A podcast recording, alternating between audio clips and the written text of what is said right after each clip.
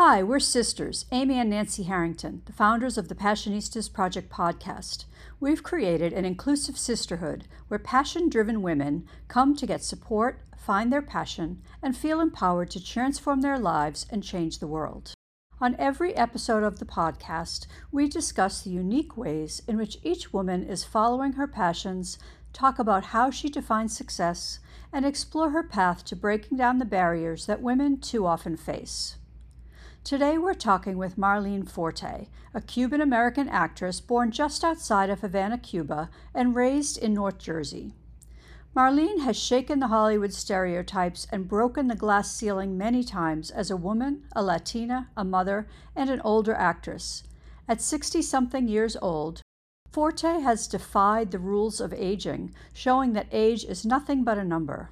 A mom of one proves you can have a hugely successful career, raise a family, and look amazing while doing it.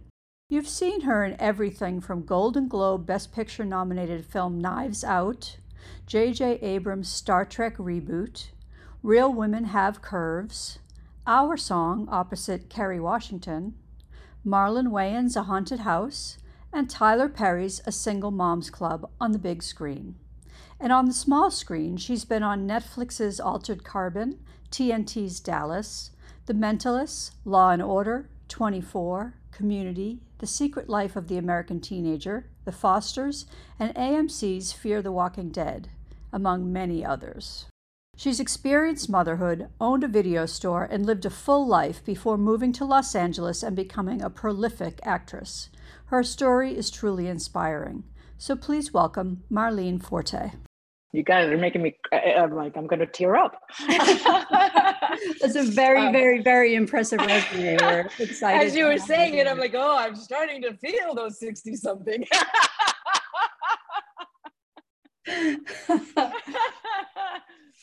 so marlene what are you most passionate about?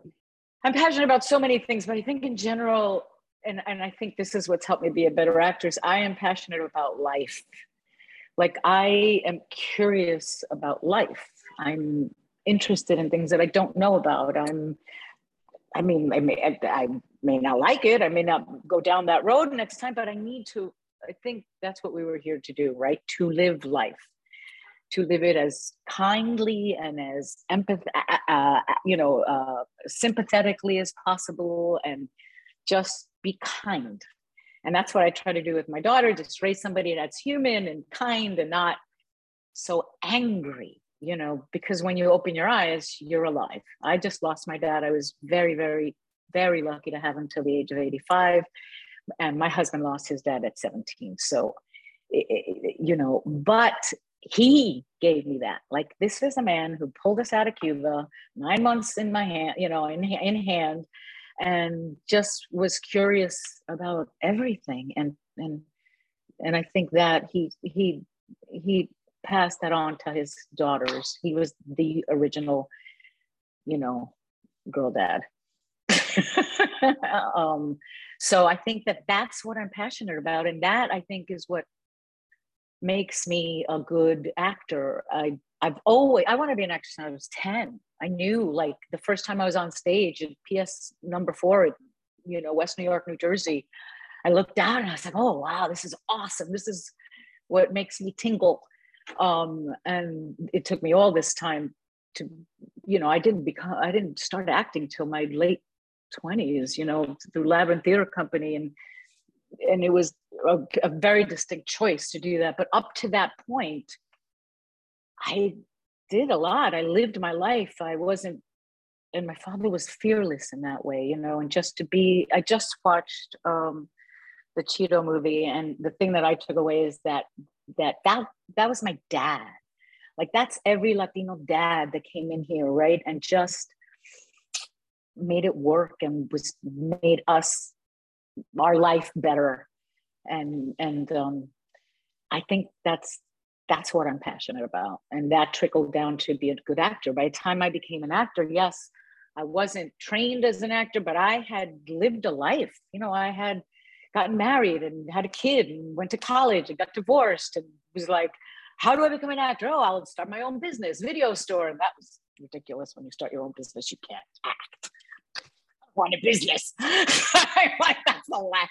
But you know, I was like, well, how? What business can I do closest to what I love, which was video store timing. I believe the universe really provides you with what you need, as long as we are open to it and and leap forward with faith to, into it. Um, I think we can do anything. Plus, I gave birth at a very young age. And when you do that and survive it, with, you know, no, no, no, no, nothing, you know, you go, how? I am never doing that again. And I can do anything now. I survived that. I didn't die. I thought I was going to die. Um, and then you move on, you know? Um, so I think that my passion for life, is, is there anything that I'm passionate about? and then I really truly follow my joy, like what makes me happy, which was always the theater and movies. My father took me to the movies to watch The Graduate. I was what, 10? you know, I mean, so it was things like that, that um, Bullitt. I remember going to the movies with my dad to watch Bullitt. you know, so it was just, I was the oldest of all a bunch of girls. So I, I got, I think I got the best of that um, my my middle baby sister would say she did, and then the middle sister would be a middle complainer. So that's just about right. Let's go back to that 10 year old girl in that first play that you did. Do you, do you remember what the part was? And, and wh- tell us a little bit more about like acting. Did you act more as a kid and into high school and stuff like that? No, uh, I didn't. It took me a very long time. I, I, I, I discovered it because I was um, I can carry a tune, and it uh, it was my grammar school, so we weren't putting up a play, but we were reading um, Great Expectations, or they were we were putting an adaptation of Great Expectations. I was very lucky. I went to to public schools that did wonderful things like this. I was one of the girls sitting on the stage, like that was being read to.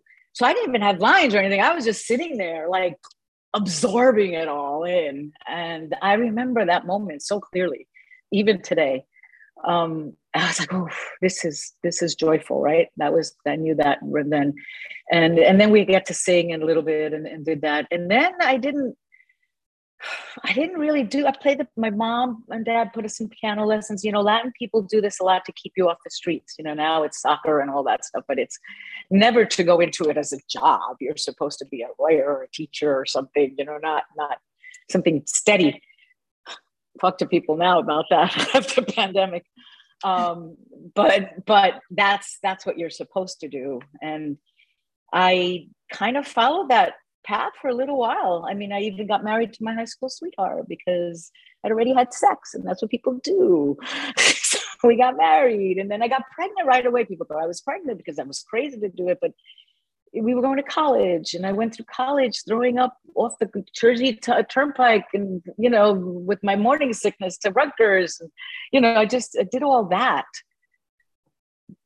when acting was not not in my mind. I was going to be an english teacher and had already a kid and loved it and always wanted to do it but my husband was going to be a doctor who did become a doctor but wanted three kids. That's three kids with his new wife and one with me. You know so um, it, it, was all that kind of stuff. I i just did what i was supposed to do. I was an immigrant catholic you know followed my cousin who I admired, who got married right out of high school too, and you know, but uh, I did marry another Cuban. We were very ambitious Cubans, and um, we both went to college. You know, pregnant, the whole thing, and then he wanted to go off to law to become a doctor, and I think it was a dentist at the time, which is why I ended up graduating from Teaneck, New Jersey.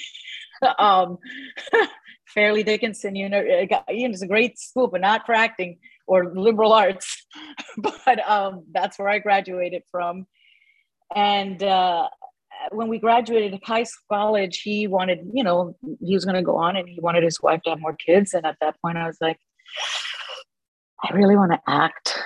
I really want to do this. And I was like, I just didn't, this wasn't in my heart, in my soul. I just knew that if I stayed married and I had another kid, that just wasn't going to happen in this in this with this sliding door so i you know talked to my dad And my dad said, do follow your heart. And, uh, and at the time, we video stores were just starting out and he loved movies and I loved movies. This is what we had in common. So he had said, you know, we put in $10,000 each. I mean, that's nothing, right? But that was for like 200 movies at the time. It was pre blockbuster when you had to pay, you guys are too young to remember any of this, $60 deposit and all that stuff, right? And right around the corner from my parents' house in North Bergen, New Jersey, I'm really a Jersey kid. I mean, I was nine months old.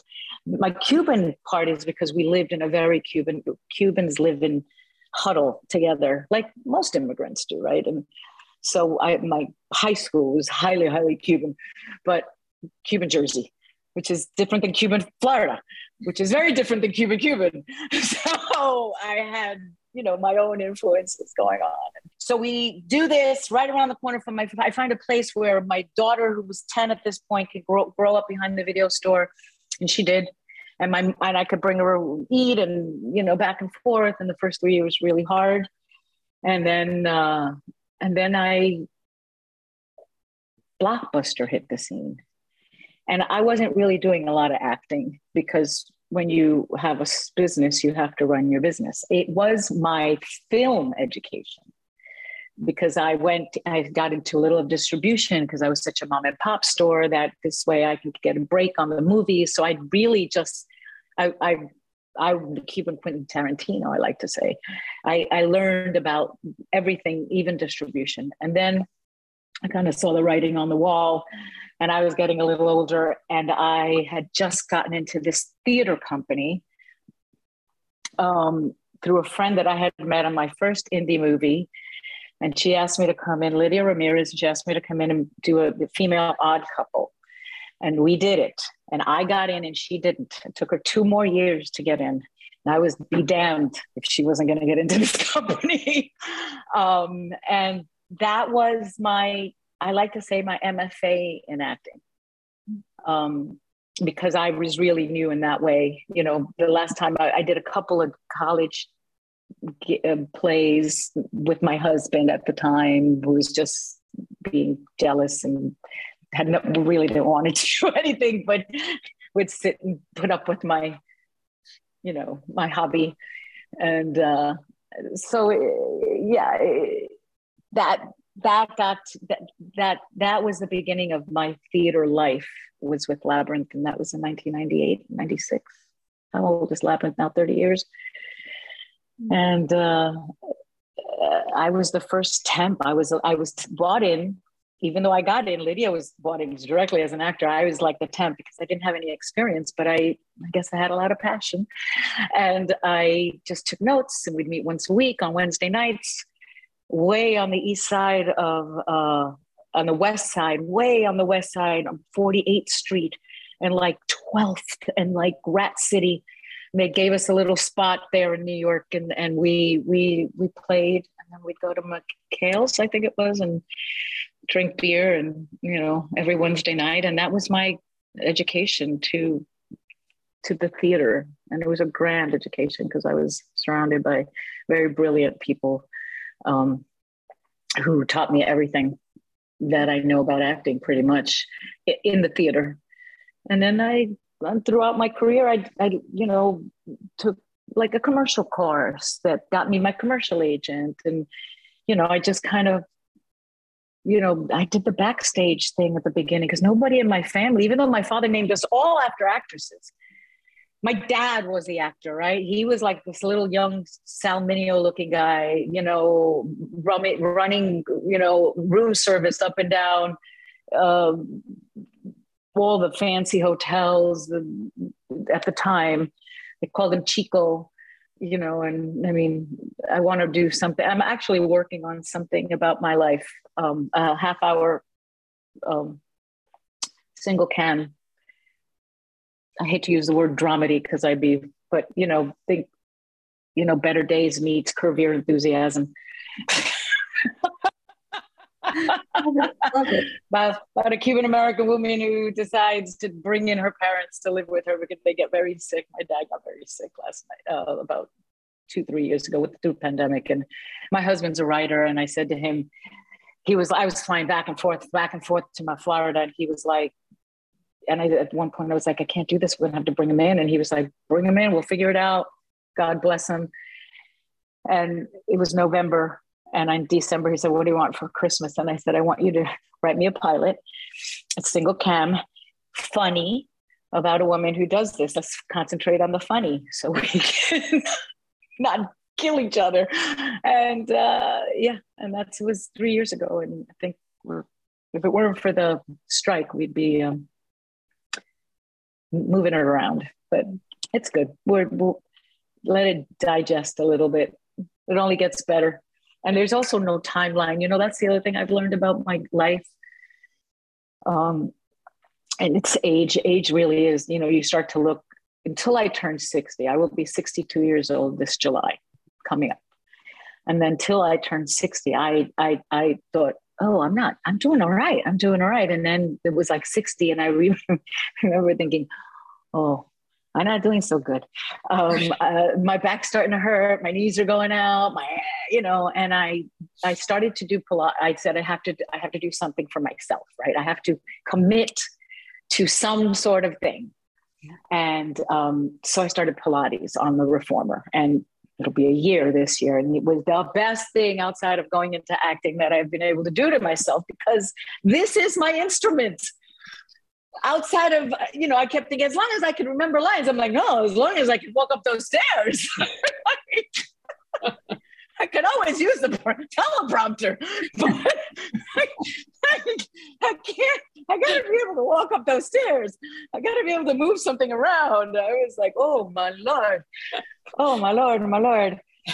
Um, yeah, and and the thing about aging, it was never a thing for me because I had started late and they had everybody had told me that I was crazy to do it already. They, they, were like, people are quitting acting. It was the 90, 902 Melrose time where you, you know, it was just like, none of these people had mothers. now everybody has mothers on TV. Thank God.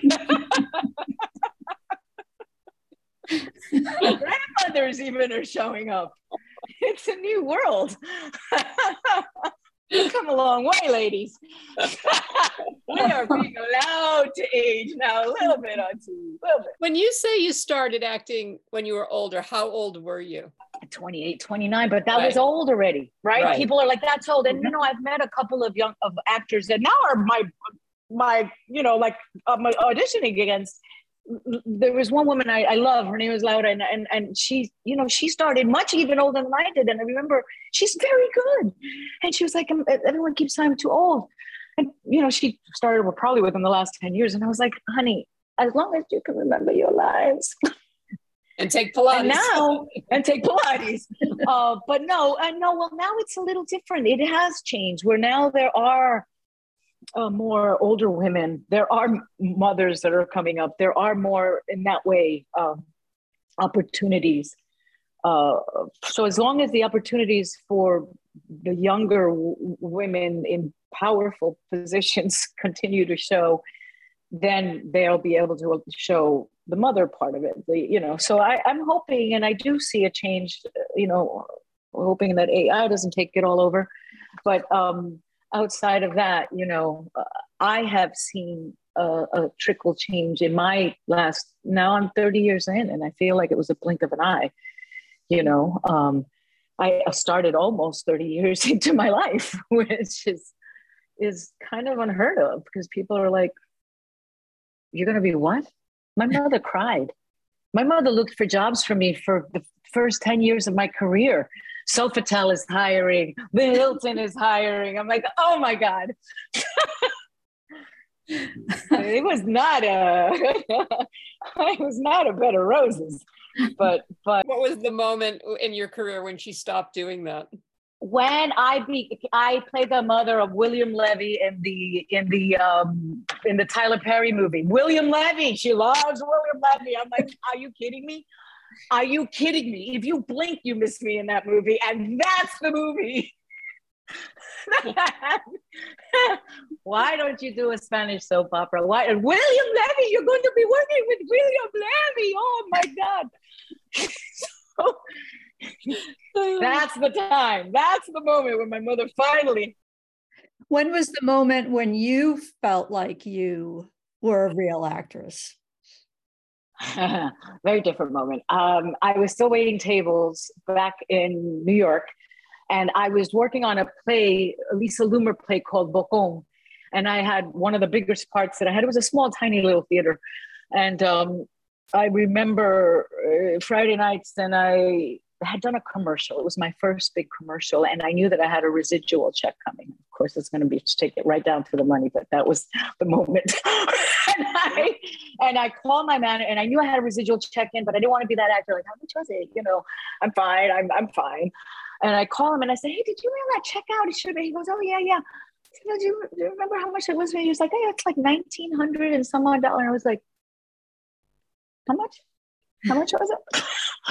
One thousand nine hundred and it's almost two thousand dollars. She goes, Yeah. It's awesome. I'm not working next week. I'm taking the whole week off. I don't need a shift next week. I'm going to be an actor. I am going to go to the theater next week. I do not need to come here next week. I'm moving along. I'm moving along. That was the moment. That was the moment. I was like, I, I think I might be able to make a living at this. Oh, $2,000 a week would be so much better than this shift. it's like, a long time ago. Um, yeah. But for me, it was that moment. And, and, and then every year I take inventory. I'm like, have I, I've never felt, thank God, um, a moment where I'm like, I, I probably should quit. This is, I can't book anything. I'm nothing's happening. I've always had very realistic views. I've, I've never believed that one one part is going to make your career. I think at a certain part, uh, when you get to a certain place, you know, you do shows that bump you up, and that happens. But you're only as good as that last bump, right? So it's it's fleeting. It's not none of it is. It's it's not like you know you can't be on a show and then go up to the hills and buy. You know, you can't do that till you're like five years in dude. you know, like that's just that's the realistic thing of it. But so because because you're yeah, you're making 20 grand in a week and then you don't work for a year. How much did you make all year? you know, so it's it's it's my I'm almost glad I didn't start young, that I had all this other kind of thing because I was like, oh, okay, this is great for this week, but I didn't quit my job that day. I just said, I don't need shifts next week. you know, and it was a very big difference. And that was because I had a kid at a very early age. Yeah. So it had to be real. It, there was something that was like, I, I, like to say she anchored me in, in a way that even though people were like, oh, forget it, you have a kid, that's never going to happen. It also was a way of anchoring me where I was like, okay, I have to be real clear why I'm doing this, where where I'm going. You know, this, this is where I want to make a living at this, which is why I came to LA eventually. Because, you know, theater is wonderful, but it's really hard to make a living at it. It's really hard. There are not that many people, actors, writers, directors, that many people that can say, yes, I make a living only doing theater. So when you came to LA, did you were did you come for pilot season? Did you? No, I came with a job. job? I'm okay. I don't I don't have that much gusta. I was always afraid, and I had my theater company there, which was a very uh, wonderful, uh, safe community, right? So to venture out and then you come back, and then. Uh, but I came out with a show, Crossing Jordan, who I got written out of like six shows, six episodes, and I was way over my head. I'd never really been on a set. I totally understand how it happened. Um, and even though it's, it hurt my ego terribly, I was like, okay, this is the moment where you go back to New York and you stay there and you're like, forget it, I'm not doing TV, it's not in me. Or you keep auditioning, you actually booked it, they didn't get rid of you till six episodes in, so you weren't that bad. because you know if you're bad you're out. They just kill you. It's easy. Uh, so eh, i just i stayed. I had booked a couple when i finally got released from that i had just booked something else. So i always i always listen to what the universe is kind of telling me. I, from that point on it wasn't my first time i had been in la i had gone back several times because the i just was like it's not time just not time but this time even though that was my first blow in the head um, because I was like, oh, I'm on a show. It's network. This is fantastic. No reason why they don't really need to tell you. uh, you just stop getting called in. and then I was like, okay, let me look at the work. Maybe, okay. let's learn. Um, so you do all that, you know, and and you try to keep your ego in check. We have large egos in this industry. We have to have it because you said it earlier. Um, the re- amount of rejection that somebody in my industry goes through um, on a weekly basis, if you're lucky, because that means you're auditioning, right, is quite a lot. And so you need a, a, a strong ego to be like, no, that just wasn't mine, or I just didn't work in, you know, they, I mean, I always take industry. I, I like to keep now with taping self tapes. I keep them and I book. I look at the things I actually book and the ones I don't book, and I can see why. Mm-hmm. Right. So now that now we can learn in a different way. But back then, you know, you're in the room and well, that one, I blew that one, and that was it. There's no retakes. You can't retake that. I'm going to get a better take and send a better take. It's very different back then. um, but you you you take inventory, right? Like you would in every job. If you were uh, doing anything, you have to kind of learn the ropes. And this industry is a strange industry, especially for actors, because there's no guarantee that you're going to have a job. You can get an MFA you can you know and and there's really no guarantee when you leave there with all this debt that you are going to get a job.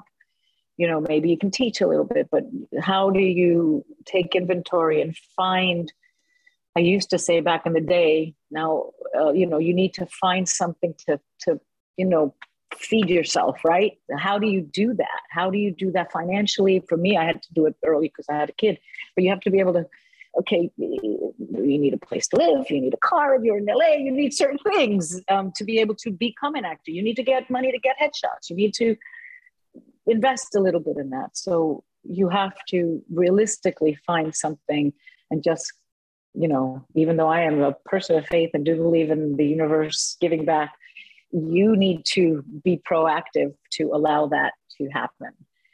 And, um, you know, sometimes people just they just want to act or how did you do how do you get an agent? Well it took me seven years to get an agent. And i'm on stage with you know daphne rubin vega and phil hoffman and john ortiz and judy ray and i couldn't get arrested in new york. I couldn't get an agent. I got a commercial agent but my agents came in the weirdest most ridiculous way. I was dating an actor and I, I was dating an actor, and I went to deliver his headshots. Yeah, I'm dating myself and uh, and the assistant who you know now is the owner of the agency i think in new york uh, i know so and and uh, was like oh thank you. And I, timing right? At that moment michael was coming out and he looked at me and he goes uh, uh what are you do? and who are you or whatever? And i was like oh, i'm dropping you know david's headshots off. And he was like and what do you do? I'm like oh i'm an actor. And he was like oh are you? Uh do you have a monologue? And i was like he was like, well, come inside and do it for me. And I was like, I really have to go to the bathroom though. I'll be right back. And I did not have a monologue on up. I, I did not. I did not. so I go to the bathroom and I'm like, oh, fuck, fuck. Can I say? Fuck. I'm like, oh, oh, oh, no, no, no, this is bad. Okay, no, this is good. I can do this. All I got to do is tell a story for 60 seconds. That's all I got to do. What's a monologue? Tell a story for 60 seconds. And I went in and I told him about the time the boyfriend before this one left me. And I just told him a little story that I it would make him laugh. He stole my vibrator. I told him that. I made him laugh so hard. He said, You are fabulous. Bring me some headshots tomorrow. And that's how I got my first agent. I have chills from head to toe. That is an incredible story. I was like, what am I going to say? What am I going to say? I'm not a writer. I don't, I'm not, I'm not that person. I don't have things memorized. I'm not. And I was like, just tell them the story. I told that story to my girlfriends a bunch of times. Just tell them the story. Can you tell us the story? I do not probably even remember it, but I know that he he put it in a box and I watched him. I didn't watch him. I he, he sat there while I, I left. I left and he hid it. He pulled it out of my box and he's anyways. I don't even remember the story. It was 32 years ago. like, That's amazing. How did you how do how do you get an agent? I'm like, Just do you. right. That's the lesson there, right? And that wouldn't happen nowadays because you nowadays you'd go into the bathroom, you'd pull up a monologue on your phone, and you'd read through it a few Isn't times. crazy? Go in Yeah, and do it. We didn't have that. Right. We didn't have that back then. Yeah. Or I could have something auditioned for or something, something, right? But back then, I was like, oh my God, how could it blow this? How do I not blow this? I was like, okay, you got this. Entertain for 60 seconds, for God's sake. You can do that. what was the first gig that that agent got you? Do you remember? uh, oh, Michael, Michael, what was it? He came out here to come with me. I want to say it was Judging Amy. Do you remember that show, Judging Yeah. Amy? Yeah. I want to say it was Judging Amy.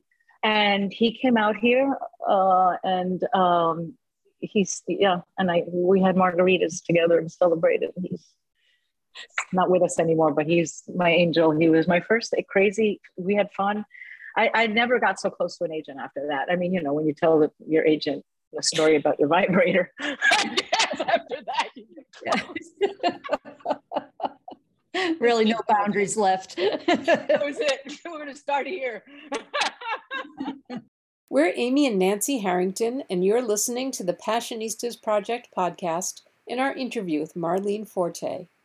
To learn more about her projects and stay on top of what she's doing, visit marleneforte.com. Now, here's more of our interview with Marlene. so you've done stage and film and television. Do you have a medium that you prefer? I don't really, I don't, you know, I get asked this question a lot. I, I, I love them all. They all have their own thing. Um, film, I love, film lies between TV and theater, right? Because you do get a little rehearsal with film. And I love the rehearsal process and really working on stuff like that, um, which is why I love theater so much because you get to work on something four weeks, which is ridiculous amount of time, but that that's a hell of a lot more than two camera run throughs before they shoot, which is like the other extreme, right? It's so technical there, and you kind of I've taken and gleaned everything that I've learned about just staying moment and present in the moment to be able to do that on call like that. So I can't really disconnect any of them for me. Um, and I love them all because when I'm 12 or 13 hours in on a TV set and exhausted and looking around and tired, I'm like, eh, making a lot of money. and then I'm okay with that. Um, but uh, I, I, don't, I can't disconnect them. I, it, it, I did for the first time. I just did Lincoln Lawyer and it's a great season, but I did work like a lot of hours on this thing. And I remember at one point, it was one of those days I was just feeling my age, man. I, I remember looking around, going, "Do I really want to be a number one or number two on a state on a set right now?" I'm looking at Manuel working his butt off, and he's exhausted, and he's like 28, you know, 38, whatever. He's a hell of a lot younger than I am, and I'm like, maybe I just need to be invited to the party, and in and and down to even the the the thing that I'm working on with my husband. Um, we, I'm like, I'm like, let me just be a producer on this and be like, like Hitchcock and just make appearances. you know? It's not a bad idea. It doesn't sound all that bad. I don't need any more tape. I'm, uh, I see how, you know, people can slow down, but I don't think I'll ever quit. I mean, I make fun of it, but if I did quit the business and film, I would go and do theater because I just, I love it. I like working with actors, uh, you know, and, and, and I love young actors and, and just playwrights and the whole thing. You know, I just, I miss my theater company in New York. And, and during pandemic, we actually got, I got to connect more with them because we were doing everything on Zoom. And uh, I feel a little disconnected this last year or so because they're back in and I'm still here. That's hard. What What's your favorite theater role that you did? Uh, I played Armida in um, Mojada at the Getty. Uh, it was a, an adaptation of Mojada in Los Angeles uh, by Luis Alfaro. Um, and I, oh, she's so evil. It was just wonderful. I play a lot of nice moms. So when, when I get to play a little, oh, it's fun. Why? Why is that fun? Oh, because you, it's what I love about acting, right? That I can get to humanize every role that I get. And and and you cannot judge. I mean, even Dahmer, you cannot judge your roles. You have to find a reason why a human reason why people do what they do. And that's fabulous. You know, like I, a loving mom. I'm, I was a mom at the age of 19. I'm a loving mom. I just, that's the role I played most in my life. But to play somebody who can eat somebody or somebody who can really, you know, go after someone's husband and grab their kid. I mean, that's, you know, you, and then just to, to humanize that person is, it's fun. It's kind of fun. I'd be a good debater, which is something we don't have anymore. That needs to be brought back, guys. We are allowed to see our differences. Definitely. Let's see them. Let's see the interesting parts. Um, but yeah. Also had another role that I love, which was I, I got my which my husband did, uh, which called was called Días y Flores. And before my husband and I were husband and we were in other places, and he wrote me this amazing role. Um, obviously, he was interested uh, back then uh, about a, a, love between a, a, brother and a sister. Mm. Um, impossible love, right? Um, it wasn't a sick love; it was a true, true love between a brother and a sister. And um, uh, it was called Días y Flores, which is a song by Silvio Rodriguez, who's a Cuban troubadour, and he that was his love letter to me.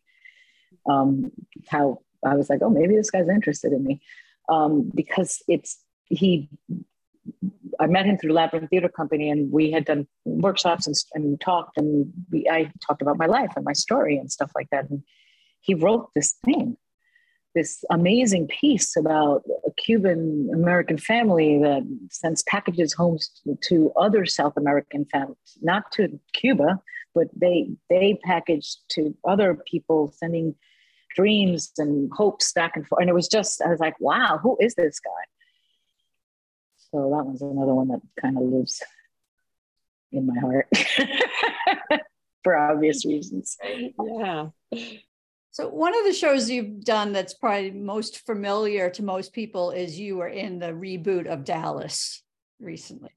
So Dallas is a biggie one. Um, people recognize me on Dallas and the Rookie, which is the new thing that I'm on. The Rookie is a really really popular show with young people which is something that i'm i'm like oh wow cool um, but dallas was the first time i was on in a in a in a, in a macy's with my mother and somebody recognized me um, from the show. And that was my by that point i had been legitimized already because you know um, william levy had been in my life. But um, uh, um, that that from that show i got recognized a lot um, when I was on the show and you know the people Jesse and Jordana I mean these are people that you know are just fan favorites and and and and Major Nelson who was what JR to me was Major Nelson not not not JR um, and I got the privilege and honor to work with and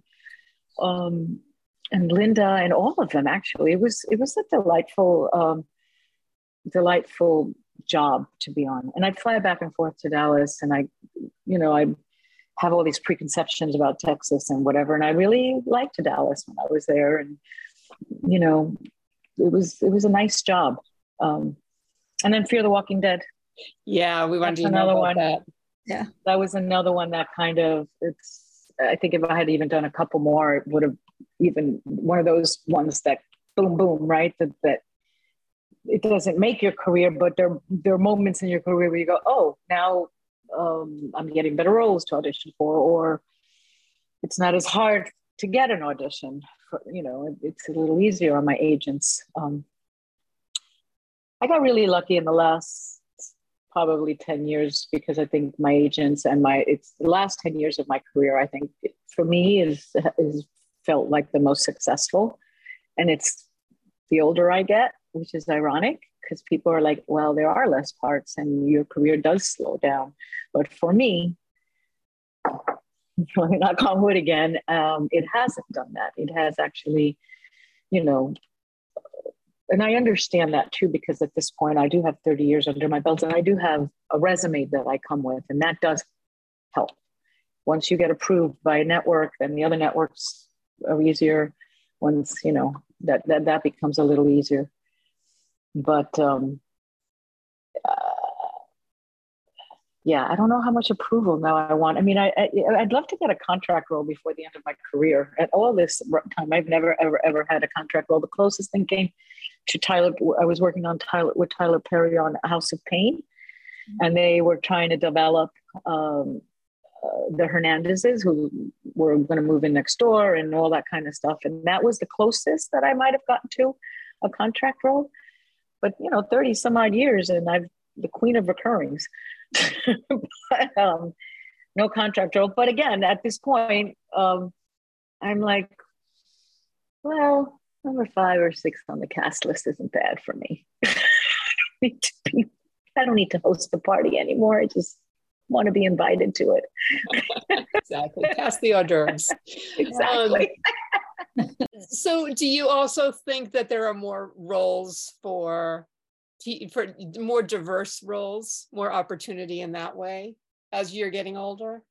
Yes, yes. I, like I said earlier, I think the fact that now um, these people who are the lead, well, I mean, let's talk about Dallas. Dallas, there were in the original Dallas, there was a there was a house staff that was there, but nobody right now in this remake Jordana is the lead, obviously, and there's and she's a Latina woman in it. And now we're including her mother in it. And now my character kind of ran, was in charge of the whole house, wasn't the person actually doing all the work. Well, I mean, she cooked and stuff like that, but she wasn't cleaning the toilets, right? So uh, right there you can see the difference, right? It wasn't my role wasn't just there's somebody at the door, Mrs. Ewing, or you know, it was a little more involved and woven into the fabric and that's what I do see.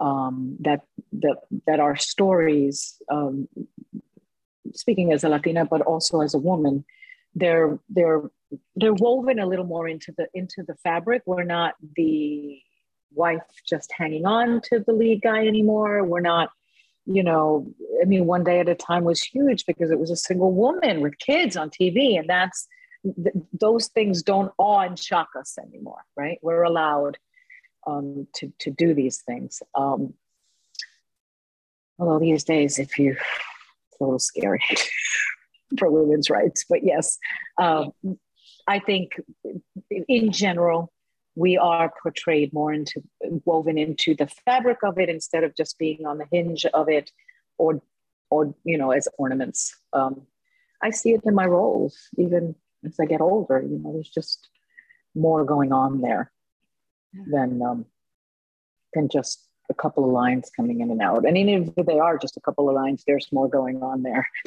you know, it's not just. I'm not a line counter.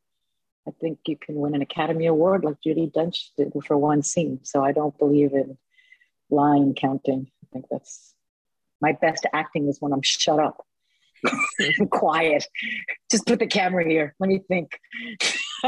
Just like when you were 10 years old in your first production. Yeah, exactly. Exactly. I had no lines, but I knew, yeah, I want this. It's crazy that you can, um, and I, I, I try to think that about my daughter too. Like I only had one, but I was like, just find the thing that, that really, that you love to do, that gets you out of bed, that you, you don't mind doing for free. I mean, that's what us theater actors know from the start because most of us act for free the first 10 years of our lives. So if you're not having any fun at it, what are you doing? Right. So, but if you find that joy and you can find that just a reason to, to get you out of bed because the money will come. You have to, you have to get, you have to have a steady income. You have to find something that will allow you to do your art. Um, and for me, it was waiting tables, which was huge for, I was an immigrant that went to college, first one, you know what I'm saying? I graduated, was going to grad school. And then I was like, yeah, I'm going to go wait tables at TGI Fridays by the tree. And my parents were like, what? what? what? Why? can't you do this thing on the weekends? Can't you just act on the weekends? I'm like, no. No, doesn't work that. It doesn't work that way. But you know, they all they've all come aboard. At another moment when I took them, they were living still in Florida at the time. Knives Out had come out, and I picked them up and I picked up my nephews who are eight or you know, and we all sat and we I took them to the theater and I paid them to go see the theater and I sat there with them and I watched this movie with them. And my little nephew looks at me and he goes, "Wow, you're like you're like an actor." and I was like, but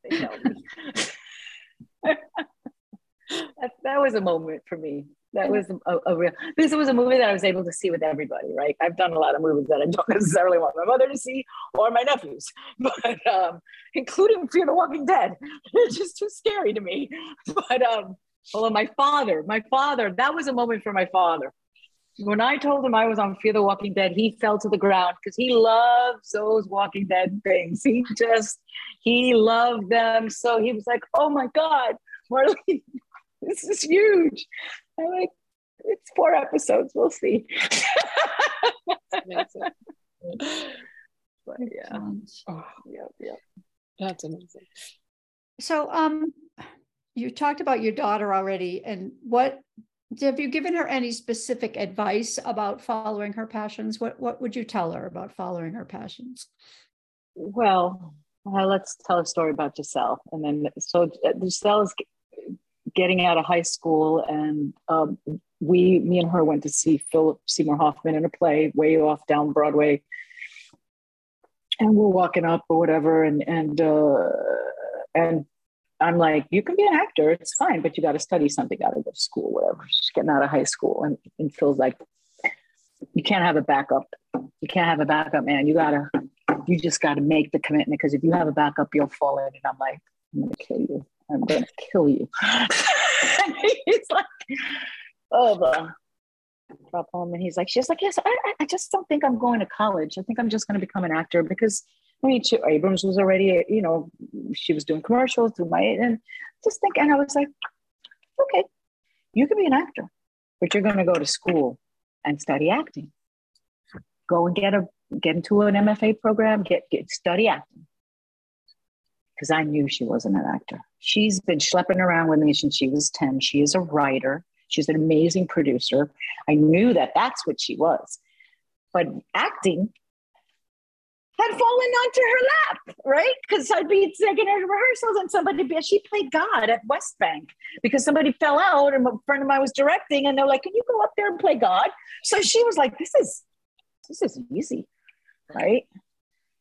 She got into the program. All she was doing was acting at Montclair State College. Nine months in, she was like, I think I want to just be like a communication major or something. I'm like, yeah, let's do that.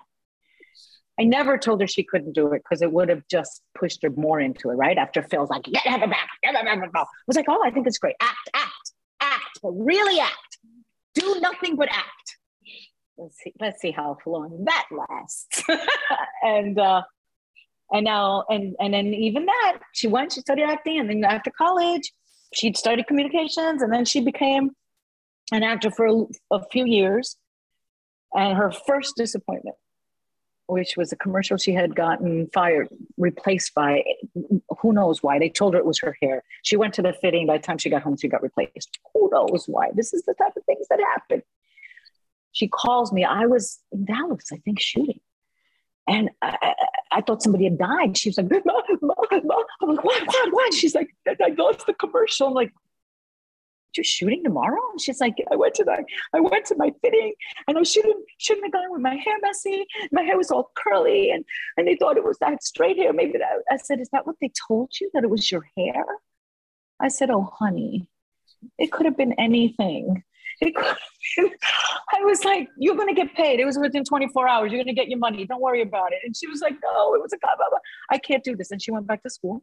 She got into USC at the time. My husband's a USC professor. And um, so she got in. She got her MFA in writing. And, and um, she says it was the best thing that ever happened to her. Because I never, my only advice, I guess is a long way of saying is that I never told her not to do it. I said, do it then If you think this is what you want, you do it 100%. Because if you do it 100% and you love it, no problem. If you do it 100%, you're going to know if you love it or not. Right. I never said to her, no, don't do this. I never said, I'm not going to let you do this. I never, I was like, no, no, no, you want to act, you're going to act. You're going to act 24 hours a day for four hours, uh, eight hours a day for, for, you know, whatever it was, you know, 365 days a week. Because when you're in one of these programs, that's all you do. Act. Nine months it lasted. Mama knows best. as long as she was in college those nine months, I was like, God, you have plenty of time to change your major. it's like, and and and enjoy, follow your joy. Just really, you know, be curious about things because especially if you're stuck in a rut and you're stuck in like, I just didn't, I find no joy around me. I find no joy. There's no joy around me. Then get out of that. Go find it.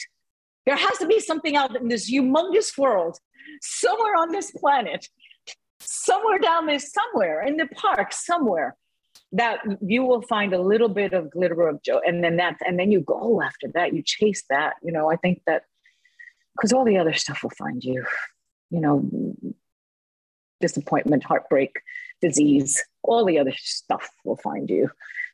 So the joy is a little harder to find. You got to kind of search that out a little bit.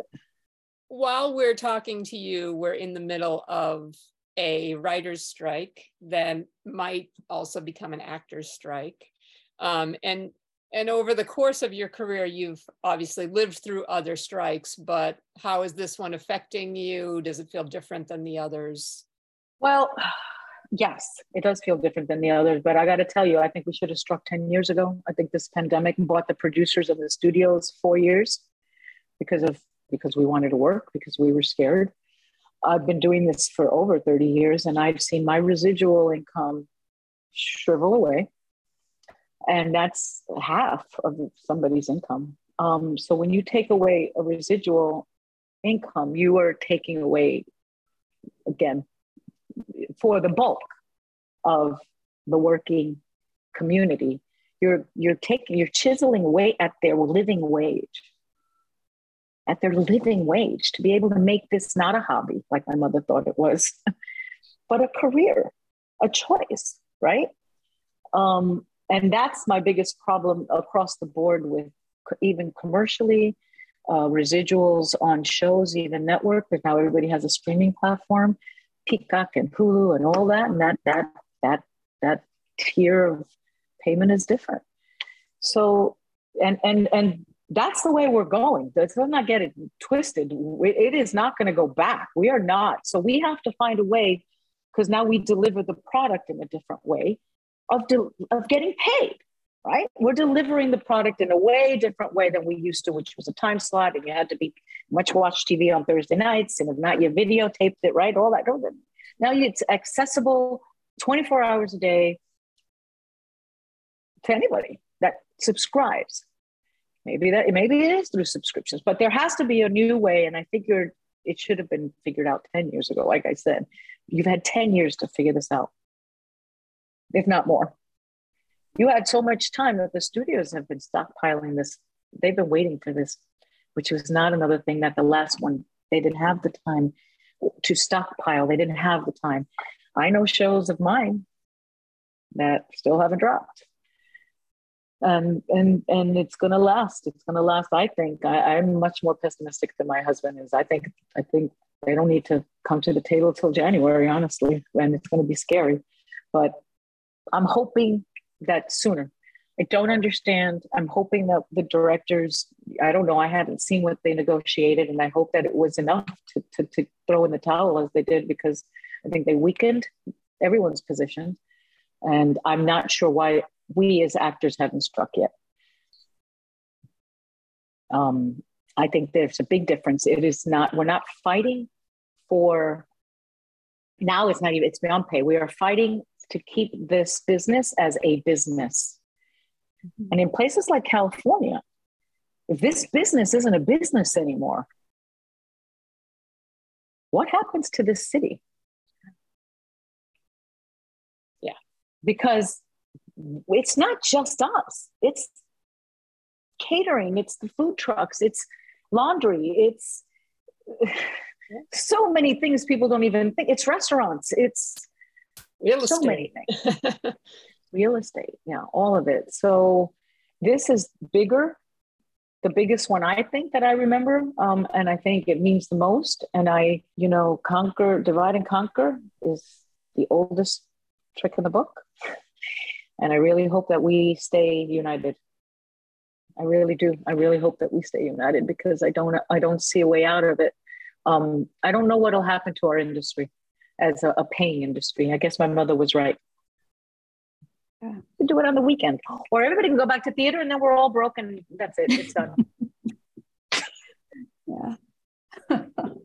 it's sad, man. It's sad. I'm like, ooh, I'm scared, and I'm scared more for the young people. Yeah. Again, I I can stay till January and not work, and you know, I'm gonna. My rent is paid, but my assistance isn't. Yeah. So it's it's yeah. scary, scary times. We gotta vote. We gotta unite. Yeah. We gotta stay um, educated, curious. Yeah, and there's i think there's solutions out there. There are. They, they, look, I am all about.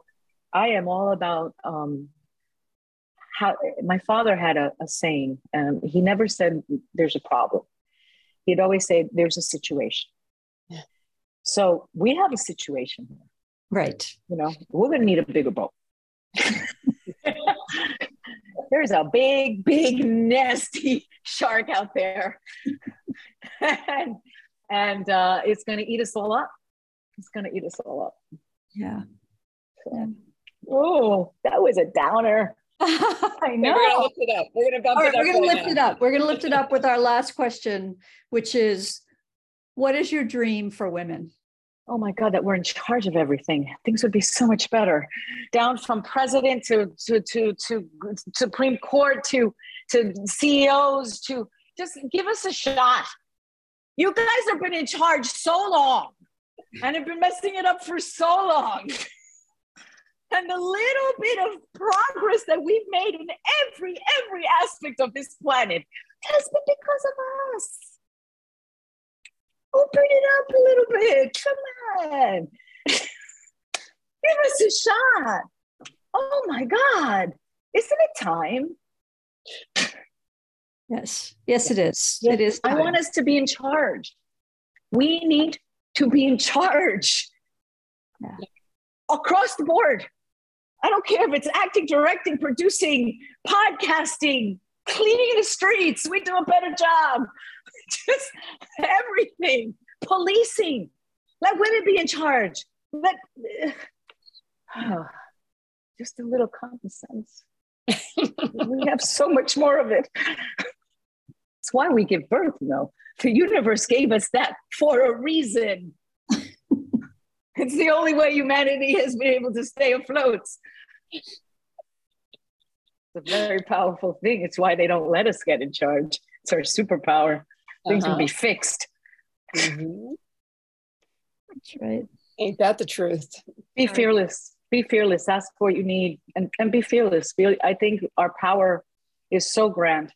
I think once a woman, I think humans in general, but especially women, they put their minds and their their passion into something, it's kind of unstoppable it's a force of nature. Again, why we give birth. Yes. Thank you. that sums it up. That is a perfect ending to our episode. We are so thankful and grateful for you to be here today. We had oh, such a great time talking to you. It's really been fabulous. So thank you. Thank you. Thank you very much. It's been fun. Thanks for listening to the Passionistas Project podcast and our interview with Marlene Forte. To learn more about her projects and stay on top of what she's doing next, visit marleneforte.com. And be sure to visit thepassionistasproject.com to sign up for our mailing list, find all the ways you can follow us on social media, and join our worldwide sisterhood of women uniting to get support, find their purpose, and feel empowered to transform their lives and change the world. We'll be back next week with another Passionista who is defining success on her own terms and breaking down the barriers for herself and women everywhere. Until then, stay well and stay passionate.